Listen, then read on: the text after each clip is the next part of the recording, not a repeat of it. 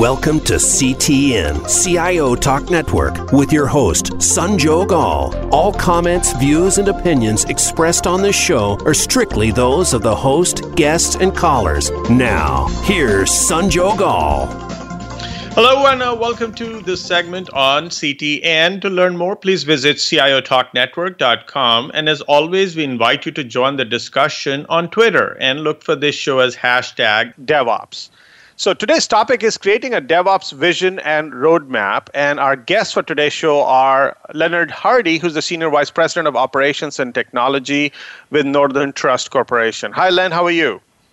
Good morning, Sanjog. Thanks for having me. Oh, great to have you. And we also have John Willis, who's the co author of the DevOps Handbook. Hey, John, how are you doing? Hey, great. Good morning. Good morning to you as well. So uh, the topic today we picked up because, of course, DevOps is not brand new to us. It's it's not anymore a hype or something that we should be um, just concerned about. People are trying to implement, but then we also see that it has become a little tougher than what people otherwise thought. Okay, you got operations group and you got the, the development group, and we have to get them together. So earlier it started as okay, something cool, but now it's becoming a huge change management initiative. There are pains, there are challenges, there are myths, there are mysteries. So what we wanted to do today is to look at to DevOps objectively and see what would it actually take for us to create a vision for DevOps, and then subsequently, what would that playbook look like so that it really becomes uh, something you can create and and uh, leverage? So that said, Len, if I were to ask you, would, would are there multiple definitions or interpretation of this DevOps even today?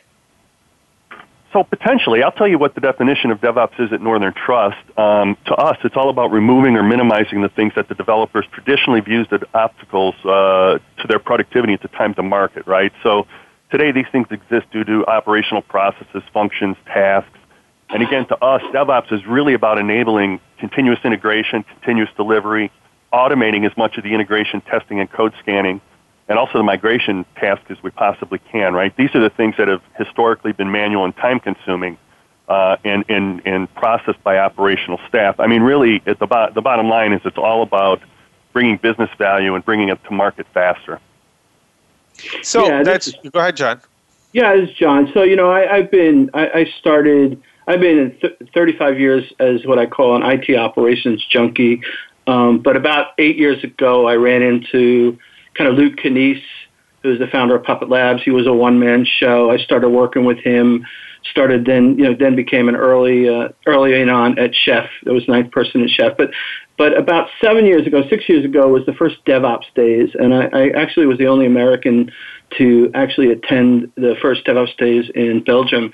In the early days, we said, you know, this whole question about the definition of DevOps. Um, in the early days, we said we, we went by Adam Jacobs. It's a cultural and professional movement. Full stop. Don't argue with it. Deal with the culture. It's a professional movement. Learn from everything that's going on in the ecosystem. Uh, a little bit later, Damon Edwards, my co-host of DevOps Cafe podcast, came up with this CAMS, Culture, Automation, and Sharing. But long story short, over the last three years, I've been working with Gene Kim and Jez Humble and Patrick Debois in this DevOps Handbook, and I've really studied a lot of what Gene has been doing at IT Revolution. Gene, the author of uh, the Phoenix Project, uh, what we consider high performance organizations. And you know, I, I think today, um, you know, I, I, literally we just were like code complete on the DevOps Handbook like this week. Um, the um, you know, I, I, would say that what DevOps really is um, is this idea, and I agree uh, with what you just said, but I, I think it's about honestly turning human capital. It's a methodology for, for turning human capital um, into high performance organizational capital. And I know that's a mouthful, but it, it, really, when it comes down to it, we, we can study what Toyota did, what Lean did, we can dive down into the tools, but at the end of the day, we're taking this, this thing that we have with human capital, which is this gray area on our market cap, you know, if we're a public company, and organizational capital that we can see as high performance. So it really is, um, it is about um, that glue in between humans and what they can do, and how do you turn that into, you know, um, visible high performance organizational capital. So, Len, when you look at uh, the organization that you were trying to develop, I'm sure this also started a number of years ago in your uh, organization. And when you mention about automation and optimizing resources and how to make it seamless, that's not that's actually goes back before the DevOps term was even coined. So, what is the incremental uh, tweak, if you will, that you're doing, or is this still a transformation for you? So again, from Northern Trust perspective, I think that we are just really starting what I would consider the DevOps journey, right? So we're a 125 year old company. Um, we've had applications, you know, in production since the, the early early to mid 60s, right? So um, we are just beginning this this uh, this transformation, if you will. And what brought that about was really um, we understood from a technology perspective that if we were going to meet our corporate goals, which I think are pretty common to other organizations. You know, better client satisfaction, uh, faster faster uh, speed to market, uh, better employee satisfaction, um, higher ROI and ROE, those kind of things that we needed from a technology perspective to deliver.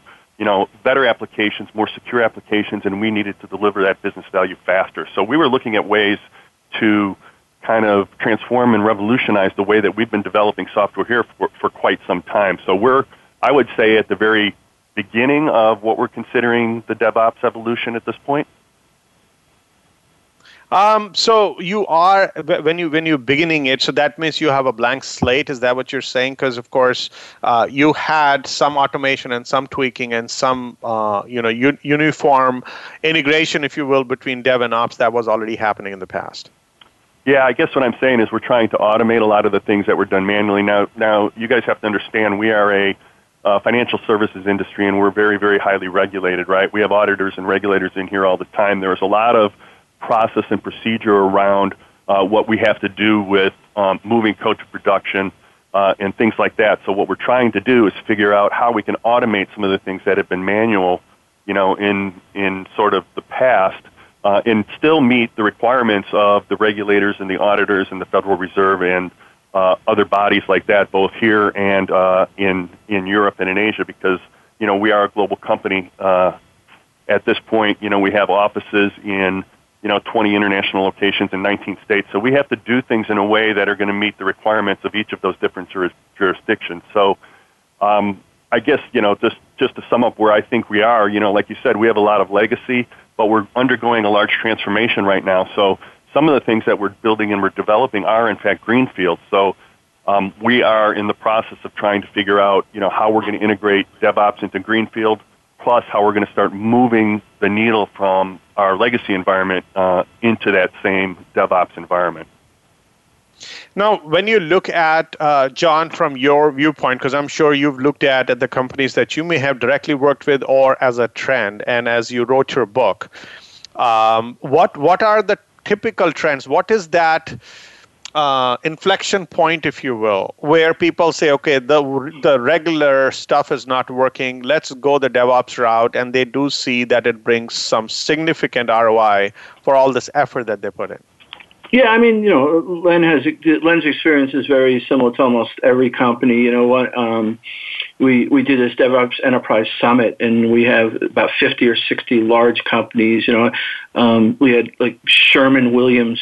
You know, you want to talk about you know coming up talking about what they did at DevOps or Western Union. You know, but we also have you know banks, Barclays, and and uh, Target, and Nordstrom, but it's not a one size fits all, right? And and you know, I think it is a journey, like Len said, right? And I think Greenfield. I'm I'm kind of reconfirming what, Len says, but it's it's you know, you, you look at Greenfield opportunities, you look for quick wins to prove out the theory, right? That, um, to get um, deep again, you know, a, a lot of what we've learned over the last couple of years about DevOps is a lot of it comes from lean Toyota production system, and to go real deep, Dr. Deming. But uh, in the end, it's experimental. Like you, you don't just read a book and say, "Oh, I'm going to do that." Right? You you read a book and you say, "Wow, I like what what Target has done. I like what Nordstrom has done." Um, and then I say, "Let me try this out as an experiment." And I, I actually treat it like a science experiment. So I actually implement things with the test markers. I mean, you know, Deming said it's, you know, plan, do, check, act, right? Um, Toyota lived and died by scientific method. Uh, the original uh, Harvard Business Review, uh, decoding the DNA of Toyota Production St- Systems, Steven Spears said Toyota was a community of scientists, continual experiment. So long, I, I know I get long-winded, but basically, your journey is that you try things. Um, you probably don't take a 40 year old legacy application as your first try.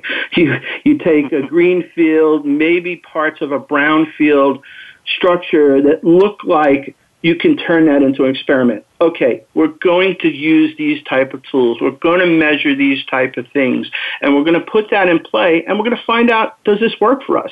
Because the answer might be your culture is so bad that even this experiment, which worked for 100 out of 100 people that gave presentations about it, didn't work for our organization.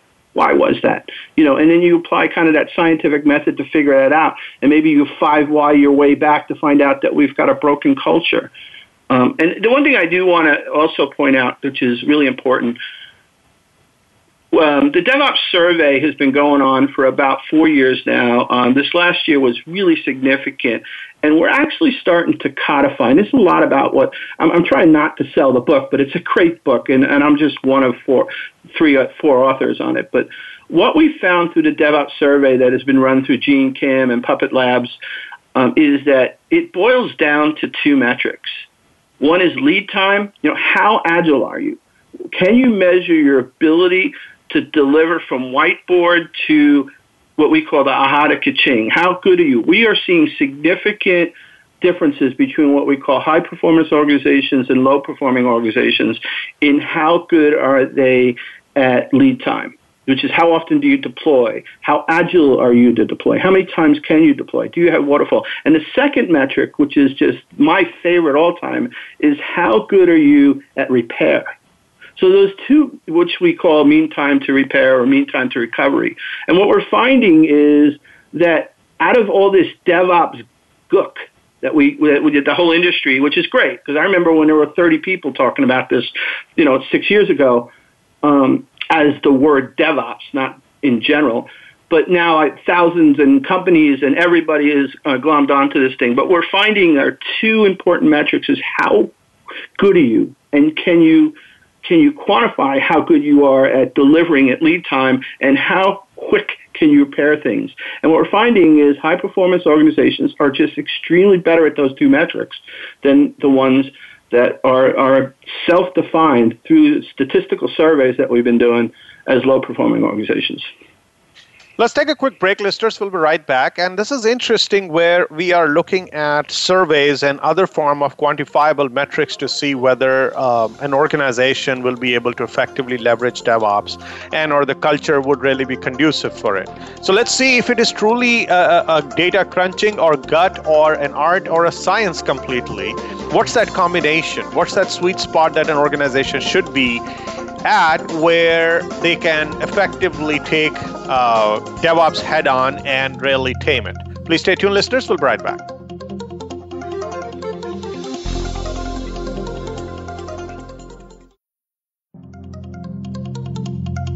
Today, enterprise technology is both strategic and global. Each week on CTN CIO Talk Network, IT thought leaders from around the world share their experience with listeners as they discuss with Sanjog Aul how they are trimming costs and partnering with business to innovate and help IT become more competitive, better care for customers, and improve the corporate bottom line. If you want to keep up with IT thought leadership, listen to CTN CIO Talk Network with Sanjog Aul at CIOTalkNetwork.com.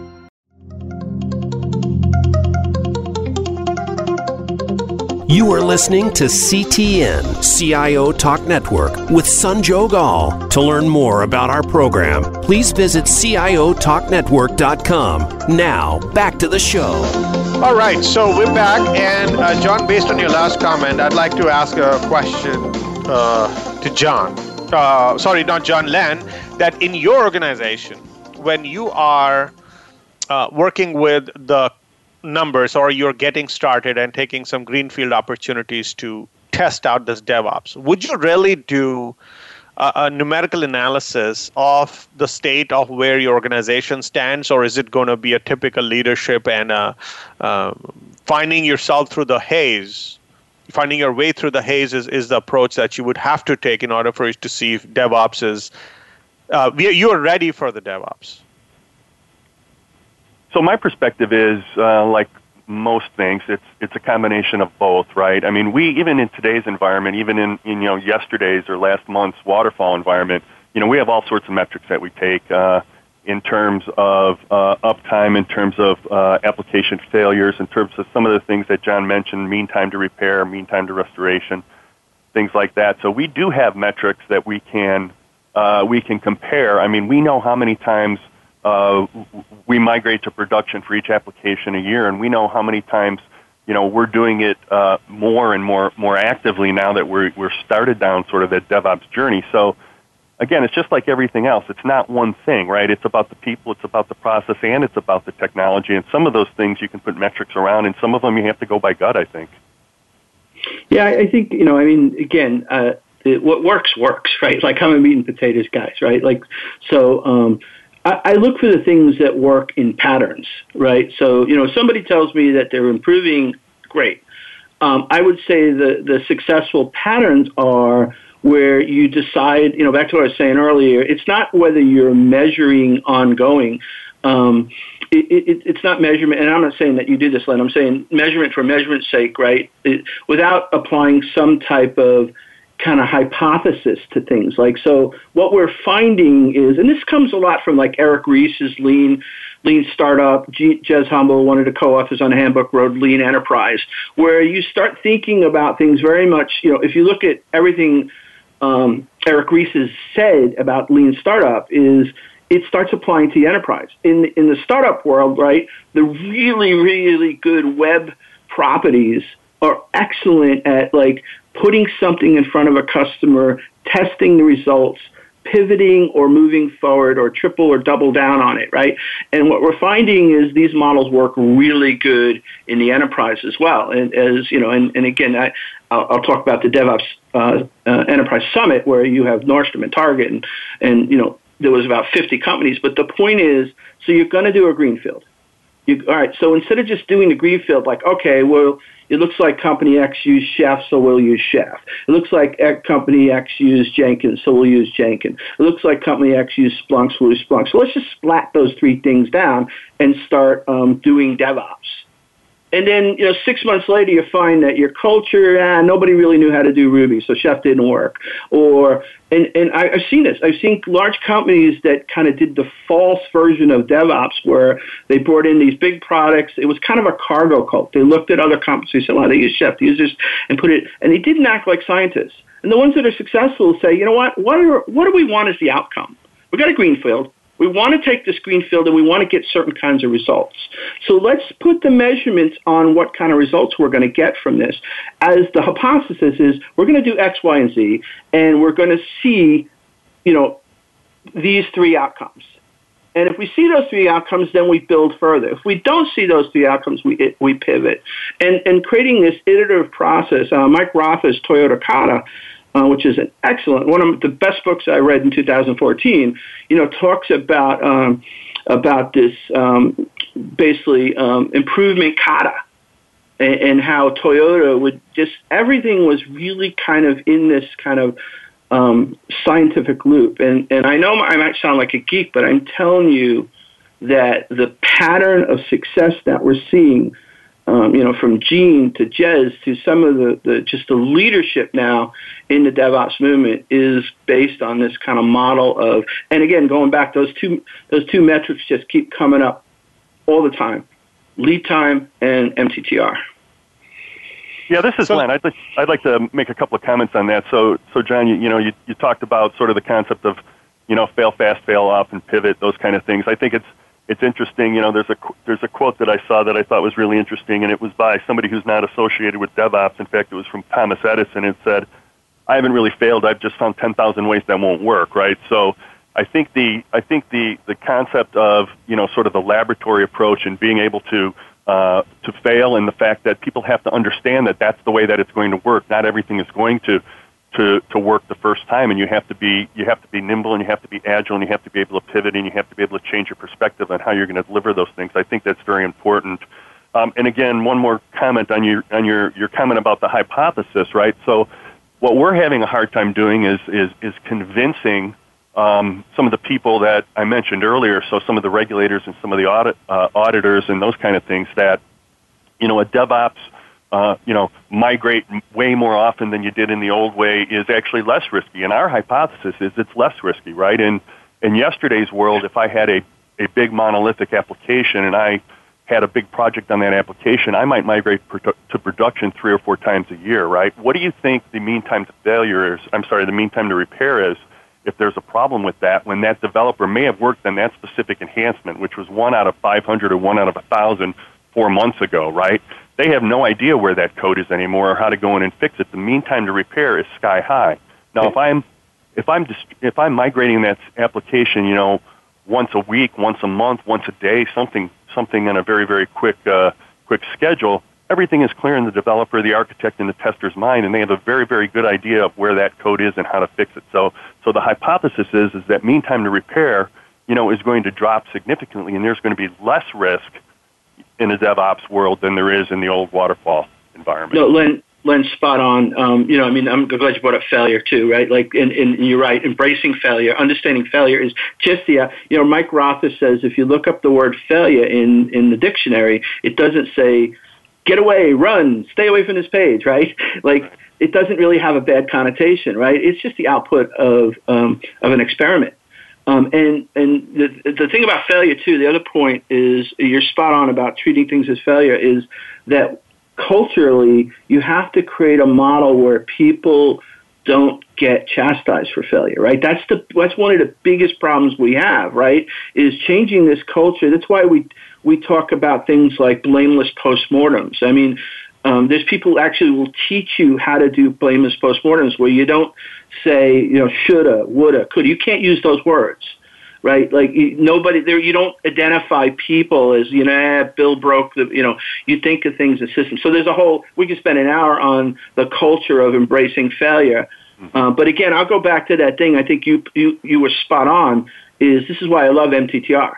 In the DevOps survey in 2015, we found that the difference between a high performing organization and a low performing organization was 168 times better at MTTR. That means they had 168, they were 168 times better at repairing so when they did more frequent deploys, and they did, they, they statistically, I mean, we had a PhD st- statistician, Nicole uh, Forsgren, work on the psychometrics of how to do the, um, the survey. So this is real stuff. And we found that the, the people who had these patterns of delivery were 168 times better at repairing their systems when they broke than the people who were considered low performing. And, and, and that comes from moving from waterfall to, to rapid iteration, small batch. So exactly spot on, Len. Um, so we spoke, we both of you spoke about sandboxing. So, like anything new, of course, you would want to do a little bit of that. But then, how how much is the appetite for the enterprise, which is saying we anyway are trying to reduce the cost? And yes, you try to promise, you actually promise to reduce the cost as a result of making it more homogeneous in terms of DevOps. And then you want money for it, but then you're still sandboxing. Till what time will you do that before you say, okay, this is my unique model that's going to work for my organization? Len. Well, my, my perspective is, and again, a company that's been around 125 years, is I don't think that we will have one model. Um, I think that, you know, uh, I guess Gartner calls it bimodal IT. I think that uh, IBM might call it multimodal IT. But I guess the bottom line with that kind of th- theory or strategy is traditional IT isn't necessarily going away, especially for the large enterprises, right? So Northern Trust, we have both core processing applications. We have, you know, client-facing internet and mobile application. And, and from our perspective, not all workloads are created equal, right? And some are more easily uh, lending themselves to agile development and DevOps. So I think, you know, this concept of bimodal or multimodal, both traditional and IT and, and agile and DevOps are required by our organization. And, and from our perspective, each are equally important and each are considered to be equally important, right? We don't like to segment resources here to say, you know, you're mode one or you're mode two or you're service oriented or you're,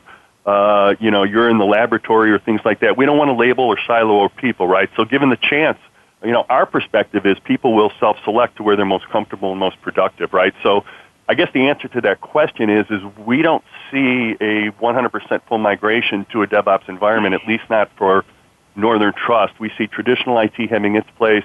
We see uh, Agile. We see uh, rapid development. We see DevOps having its place also. So I, just want to add, there's a great story that Nordstrom did at uh, DevOps Enterprise Summit in 2015, and and, and you know, and I hate bimodal, uh, multimodal. It, it, there is no one size fits all. Like Len said, there there's no two modes. You know, like this is why I hate Gartner, and I, I don't want to waste too much time on this. I, hate Gartner's two. There are two modes. Okay, well, it's that simple. No, it's not that simple. And here's a great story, right? And the other thing is not always about tools, right? DevOps is not just tools. I mean, tools are a part and point. The story from Nordstrom is, is amazing. So they were talking about they'd gone on a lot of greenfield, a lot of new API development, that stuff full in on DevOps. They've been doing this a couple of years. Um, one of the things that came up all the time was they had a mainframe COBOL application. I'm old enough to know. I've been doing this 35 years. Like I worked on those things years ago. Mainframe COBOL, and, and every year, you know, at some management level, it would come up like, should we get rid of this? Well, you know, it's been around for 40 years. Uh, you know, Nordstrom is a 115 year old company as well, right? And and so um, it'd come up, and people would say, "We just need to get rid of it. We need to rewrite it. We need to get it off mainframe. It's killing us." You know, it's and and one of the things that uh, Courtney Kissler is one of the, one of the um, head, you know, chief. I forget what her title is, but she's she um, she's been doing a lot of transformation at Nordstrom. Is they they applied something that they had been doing in a lot of the web based business, the API stuff, and something called value stream mapping. And value stream mapping is an incredible tool. It started with Toyota. It is used quite often. Mike Rother wrote a book, Learning to See, SEE. Um, it, it's a it's a valuable tool. It has nothing to do with technology tools. It's you literally go from left to right and value stream map. There, you know, there's a lot written about it. Here's the thing. Courtney said, you know what? Let, instead of just every year doing yay or nay, on this COBOL mainframe. Like, should we get rid of it or should we not? Okay, let's wait till next year. Should we get rid of it? Should we not? They said, you know what? Let's apply something that we're using very strategically in our web scale, our, our digital properties, our uh, e-commerce, all the things that we're doing on the really fast-moving stuff. Let's apply one of these things called a value stream. They did a value stream map of this thing, and they found out that all the bottlenecks were human handoffs. And so for years, they've been debating, wasting time on whether they should get rid of this or not. And they applied a simple technique that's been around in Lean for quite a while called value stream mapping to this mainframe COBOL app. And what they found is, A, the application is fine, the mainframe's fine, the costs were buried in the human handoffs and when they didn't understand that somebody sent this to this person. It was always written up because it didn't have any. And in the end, they, they put a Node.js application on the forms that got filled out by the requesters. And it basically solved 90% of their problems that were, were perceived problems that were either the mainframe or it was COBOL and we got to get rid of it. So there's a great story about like, there is no one size all fits all. There is no bimodal um, anyway. Yeah. So let's take a quick break, listeners. We'll be right back. And uh, Len, when we come back, we'd like to continue with this discussion on, on what's that sweet spot for uh, things which are specific to uh, DevOps because we spoke about okay, fail fast, fail uh, small, and then we spoke about how the culture makes a difference. All of these things are leadership and management 101. So if everything remaining the same, what would you do differently specifically to get DevOps off the ground and actually move towards the right direction. Please stay tuned, listeners. We'll be right back.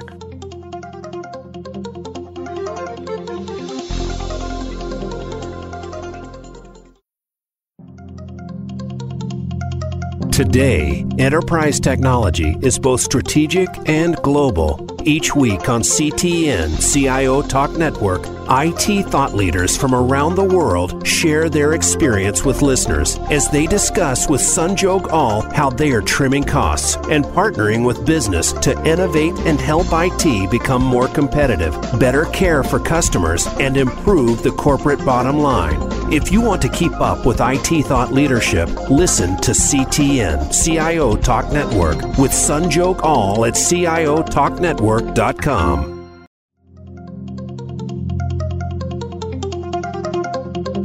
You are listening to CTN, CIO Talk Network, with Sanjog Aul. To learn more about our program, please visit CIOTalkNetwork.com. Now, back to the show.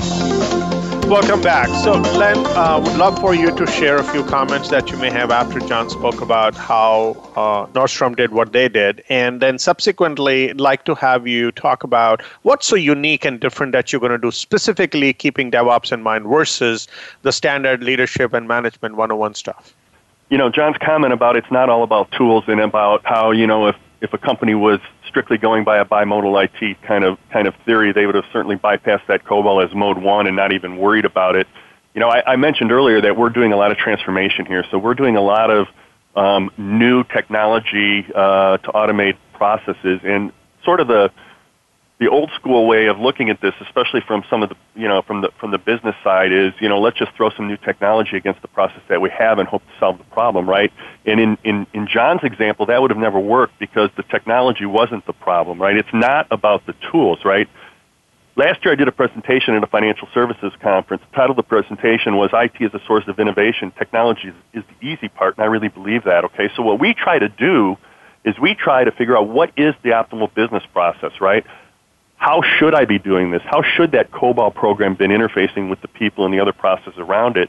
You know, and then talk about the information that's going back and forth between all of these things. And then last but not least, talk about how I might automate that with the tools. So again, I think technology is the easy part here. Of course, we've got some technical complexities to deal with, you know, and we've got some choices to make.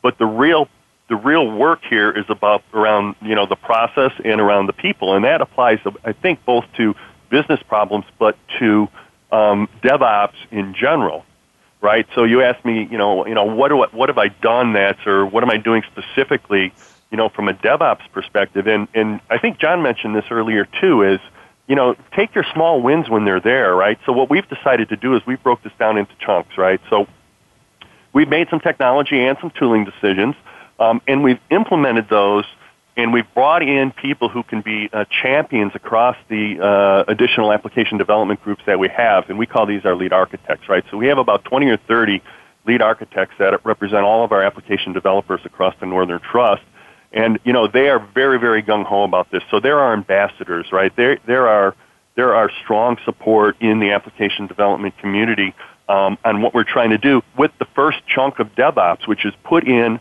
and utilize a continuous integration environment in order to make the developer's life easier, to increase the productivity, um, to uh, allow them uh, faster feedback on, uh, on problems in their code, on security issues, while we continue to work on the people and process part, right? So as we continue to work on uh, how do we convince the auditors and the regulars, how do we convince the business that this is the right thing, how do we map the fact that we think there's, there's less risk, as we mentioned earlier, as we're doing all those things in the background, we're gaining acceptance for the environment, for the strategy, uh, for the technology components with our application and solution development um, environment. So, you know, we're taking our small wins, we're moving forward, we're gaining incremental progress, and we're building this thing for the long haul. Yeah, and this is John. I mean, that that's just. I mean, the, the other thing I think what what you are there, Len, is what we call learning organization right? Which is again been kind of a cliche over the years, you know, Peter Senge, but but but again, as we narrow in on this thing that DevOps is, uh, again, we, we find the patterns are that companies that, again, there's no like, you have to start here and do this. You have to do this. It ha- you, you go in and you just continually learn. You guys are learning that CI CD is probably working for you. You are learning that um, that developers are getting faster feedback because you're putting the flow in. Faster feedback creates a, a, a, virtual cycle of success, right? Um, the faster you get feedback, the faster you fix, the faster you deploy, the faster you get in the hands of the customer. Um, but in, at the end of the day, that is, it's another pattern that has really evolved, harder to measure. Um, you know, I love MTTR and I love lead time, and I'm a broken record on that. Uh, but how one of the things that is really interesting in 2016, 17 for me is how can we quantify how good are you as a learning organization? What are the patterns? Can we actually create a metrics around it? Um, we got tons of information of things you can do, hackathons, um, you know, um, slack time, send people to conference. Etsy is a good example. You know, one of your um, one of your feedbacks as an employer, and um, you know, I, I, don't know what their reward system is, but when you are um, expected to teach something to the general community as part of your, um, you know, as part of the categories of things that you have to do as part of you. I don't want to say MBOs, but um, objectives of what you need to accomplish. So how, so um, you know, overall, are you are you even thinking about it uh, uh, that you are becoming a learning organization? There's tons of really um, recent literature about this. So, um, so uh, coming to you, John. So, when you're looking at these different organizations, at what point can they say, "Okay, we have done enough"? Because to some extent, the way that the conversation has gone and the kind of things that you brought up, both of you, it looks like similar to a continuous improvement wave that we saw some time back. And when we start working on something like that, uh, initially there's a lot of improvement and a lot of investment being made, standards and benchmarks being created. And after some time, people start losing steam because you can only squeeze so much juice out of that penny. Well, again, I think that, that it's a journey, right? There is no um, there is no ending point. I forget the famous quote we always say for DevOps, but the DevOps is not an end result; it's a journey, and, and it goes back to steam is about culture, right? And do you lose steam? Yeah, I mean, in certain pockets, thing people are human, but in general, are you an organization that is continually learning? I mean, again, you look at Toyota. I know Toyota's had some, you know, recent setbacks, but for 50 years they basically decimated their market. I mean, decimated market from about, you know, um, from from how they got tuned in in the late 50s, as they moved into the 70s. From the 70s to almost 2010, no contest. I mean, you know, we don't have enough time on a podcast to do the metrics here, but they decimated the automobile manufacturing market. And it was a culture that never lost steam. In fact, um, one of their lost steams now they're starting to predict is um, management changes that started thinking about ROI over um, over speed and, and their, their inherent culture is what actually took them off course. Um, so I, so I say that um, it, again, none of this is easy. Like Len could attribute to this, and a large financial institution, it is really freaking hard. We have a whole chapter um, uh, uh, in our book of that Gene has written most about because he's got the most experience with auditing and audit control and all that. Um, it, how hard it is, but how you can attack you know things like you know compliances and different you know HIPAA or PCI or all the different things that um, that um, all the regulations, Sarbanes Oxley, whatever. Um, but the point is, um, it is you know like the things that work is creating a culture that you know. And go back to Mike Rother. Mike Rother says that Toyota had a true north. Right, they actually wanted to create one by one flow in their manufacturing. You know, what is the true north of your organization? And I know some people listen like, listen to this guy, true north, buzzword, bingo. Well, it's not. There's a reason Toyota decimated the market for, let's take 70, 40 years, right? There's a reason why ne- nobody on the planet can come close to creating video streaming like Netflix. And if you read Reed Hastings' culture deck, it'll blow your mind. Um, and, and, you know, and so, um, so there is, you know, again, people lose steam for all sorts of reasons, but in general, you're trying to create a culture that really does have some form of a true north where everybody gets to see the vision and works their way towards that. And again, you know, I know this is fluffy stuff, or but it, but it's not, and and uh, and it can work, and it is working in certain organizations. So Len, yeah, this is, uh, yeah, this is Len. Yeah, yeah. I think uh, the first part of that, the key word I think that you used and that we've been using for this uh, here at Northern Trust is it's a journey, right? I think the key is different people in different roles will, you know, in air quotes, get it at different times, right? Mm-hmm. From yeah. our perspective, in a heavily, heavily, you know, regulated industry, and you know, and you mentioned HIPAA industries and financial services, right? You know, we not only have to get our employees to get it, but we have to get the auditors and the regulators to get it, right? We have to prove that our new process has the same or better controls in place that the old process, right? You talked about culture, you know, all very, very valid. Northern Trust has a very long tenured staff. I've been working here for 33 years. This is my first job out of college, uh, and I've been doing different technology jobs, starting with, you know, assembler program to, you know, application development to managing applications to, you know, now doing kind of enterprise architecture work. So we have a very long tenured staff with deep technical and business knowledge, right? We have to ensure that we change the culture in a way that we can keep these partners here. We can incorporate these partners because they're absolutely vital to our success. We have tons of business knowledge in the app, in the application side, you know, here at Northern Trust. You know, with that said, we're bringing in new recruits, right? We're trying to supplement these people these veterans with, with fresh resources from top computer science uh, uh, universities across the country. So, you know, we're trying to change the culture, like you stated, John, but we're trying to keep the culture also because we think what we have is valuable uh, in its own right.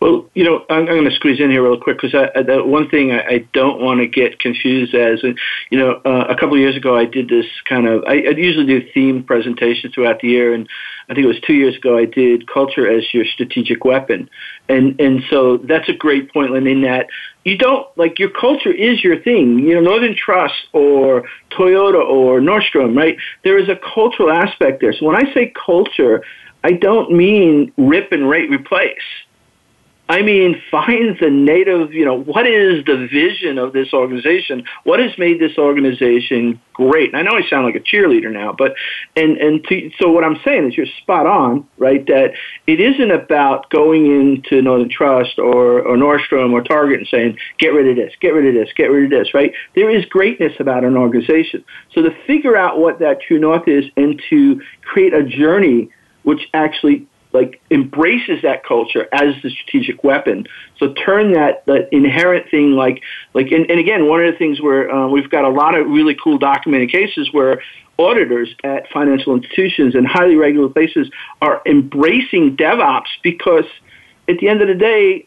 Um, you can tell somebody, "Hey, go look at a million lines of code and tell me whether it's." Or I can give you some abstractions in DevOps tools language like infrastructure as code or, or immutable infrastructure where I can say, will you trust that if we do these things this way, that it's going to be protected? Will you trust that if the storage people have built their rule sets into the automation, if the IT sec people have built, have used Cucumber or Selenium as part of the continuous delivery pipeline, we're actually not only doing integration and functional testing on the code, you're doing um, security and and um, and um, uh, vulnerability analysis on the flow, right? Anyway, so it, it isn't about. Um, and, and so I'm agreeing with you, Len. I want to make sure everybody else truly understands that I'm not advocating just rip and replace your culture. I'm advocating find out what's awesome about your culture and take the journey to make it great.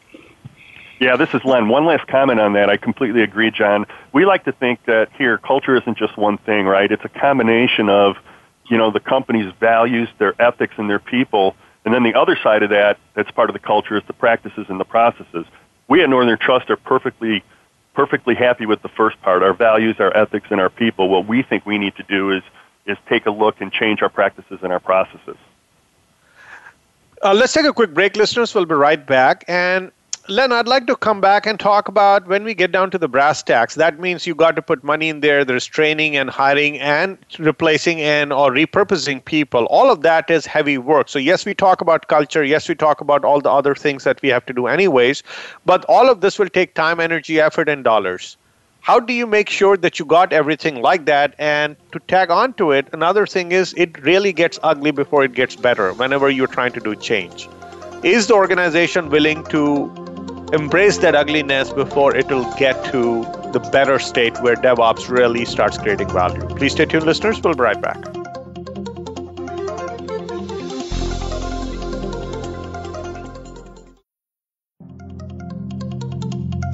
Today, enterprise technology is both strategic and global. Each week on CTN CIO Talk Network, IT thought leaders from around the world share their experience with listeners as they discuss with Sanjog Aul how they are trimming costs and partnering with business to innovate and help IT become more competitive, better care for customers, and improve the corporate bottom line. If you want to keep up with IT thought leadership, listen to CTN CIO Talk Network with Sanjog Aul at CIOTalkNetwork.com.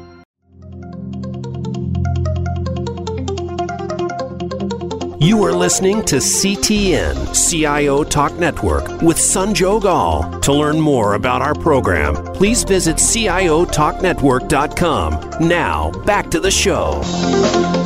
Welcome back. So, Len, uh, let's talk about brass tacks. Getting down to it, you need resources and somebody has to fund it, and also it could get ugly in the process. What's the appetite at a business level for that? in our case, I think that one of the keys here is we really ha- you really have to have you know executive sponsorship for a program of, like this that goes you know high enough in the organization where they can break down silos, they can you know organize funding, they can you know explain to other executives what what's what's trying to be accomplished and what we're trying to do here and what the goal and the vision is. And I think for Northern Trust, that high level uh, sponsor was our uh, CTO, right? In a large organization like Northern Trust, you know, I think there are a lot of people, especially on the technology side, that recognize the issues that we have, you know, and be glad to kind of break those apart and tear them down. Like you said, is convincing the convincing the business of that, and we're trying to do that with sort of the small wins type of thing. Like I said, we're starting some transformational programs. We're looking to improve our delivery, improve the uh, quality of the code, and actually show the business, you know, that we're we're going to be successful uh, with that. You know, in our perspective, you know, it, it's a little bit less about time, money, and training than it is about you know what we talked about before: change management, um, culture change, embracing the changes. You know, making sure that we're putting in place is perceived as being you know bigger, stronger, and faster than what we took down. Right? I think you know what we're trying to do is is is improve our delivery and make the business aware of that. And again, you know, executive sponsorship for a program like this very very important. Yeah, I mean, I couldn't agree more. I mean, a lot of people come to me and say, John, I work in a large organization, and let me explain how it's breaking up. And there's, you know, large, um, you know, boards that have say on what tools we use. And I'm like, you know what? I mean, I can give you a bunch of dues to, you know, hacks, if I will. But at the end of the day, if you don't have executive, um, you know, I almost feel like, you know, should I just tell them to quit or, or you know, because, uh, but you need, I mean, at the end of the day, it's sad sometimes. Some organizations just don't have that level, and, and it's awesome that you do, Len. Um, but let me, let me say this, and I don't want to sound like an anarchist, because I do agree, I actually, you know, I could not not agree with, with Len on, you know, he runs a large business, uh, you know, which, you know, some large applications that have incredible breadth that you don't change quickly, right? You don't. I worked at the Federal Reserve as a consultant for about a year and a half, right? Like there are IMS.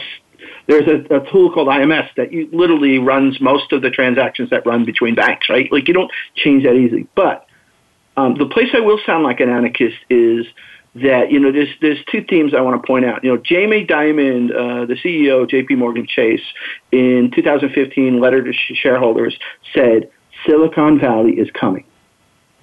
And you know, when he talked about uh, lending, when he talked about different areas of that bank are getting attacked by Silicon Valley thinking about people, um, we hear often enterprises saying, "Don't get Ubered." Right, like uh, you know, I mean, what is the largest yellow cab? I just read last week or a week and a half ago. The largest yellow cab in San Francisco is uh, filing bankruptcy um, you know, so what is the cost? So yeah, you can add up. You know, uh, Randy Bias, who's one of the early cloud um, evangelists and had a cloud company, used to say it's not about bottom line ROI; it's top line ROI.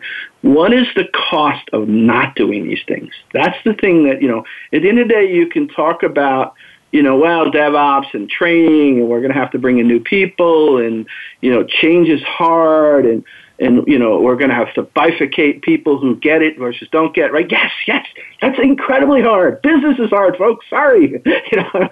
Um, and but but at the end of the day, um, you know the, the the real threat is you know it, when when Jamie Dimon, who's been pretty damn good at at his job over the last I don't know how many years, right, sits in a shareholders letter and says we need to start thinking about like the threat here.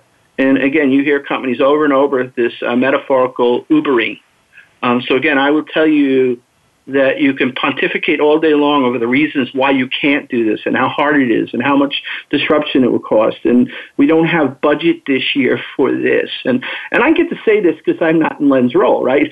But at the end of the day, what is the, the the real question is what is the cost of not doing these things? Yeah, then what are the top challenges that um, the workers or the people who you're deploying to make all of this happen are uh, sharing? What are they facing? For the most part, um, from the technology perspective, so the application developers, the uh, solution architects, uh, the database architects, uh, the the Scrum masters, the people that are running the agile things. I mean, they are um, our biggest supporters. They are incredibly gung ho, and they look at this as sort of a a method to modernize their career, right? So they they they read the press, you know, they read the blogs, you know, they see, you know, the pivotal labs out there, and they see, you know, you mentioned, you know, Puppet and Andrew Clay Shafer and all those guys, and and we try to share some of this information with with with with with our constituents so they're excited about this. And, and by and large people are excited. I think from the technical perspective the people that are using the products that we're putting in place using the processes that we're laying down, at least at this point in our journey, um, are very, very excited about this. We have uh, what we call Tech for Tech. Uh, every quarter, my group presents about three hours of presentations uh, on a given morning uh, on new things that we're doing from an architecture and innovation perspective. Uh, we have about uh, five to six hundred people, um, a couple hundred in the room, several hundred on the phone. Um, and these people are incredibly excited about, I think, the direction we're going here and about uh, learning some of this new stuff and becoming, you know, um, more conversant in some of these technologies. Yeah, 30 no, seconds, uh, John. I have one last question for you. Uh, okay. What do you think would it take for you to be able to sell this DevOps thing to uh, the executive management, given the, the way it comes across is, is the, the geek thing, which is within the IT realm?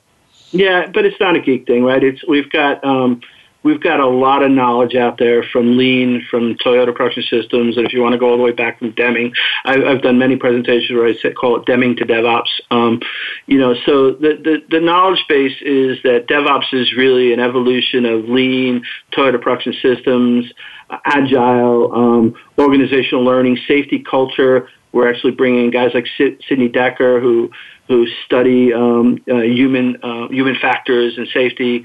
Um, so the, the, the literature is strong. Uh, it's not a fad. Um, and and you know the DevOps at the end of the day, this is about you know I'll go back to what I said earlier.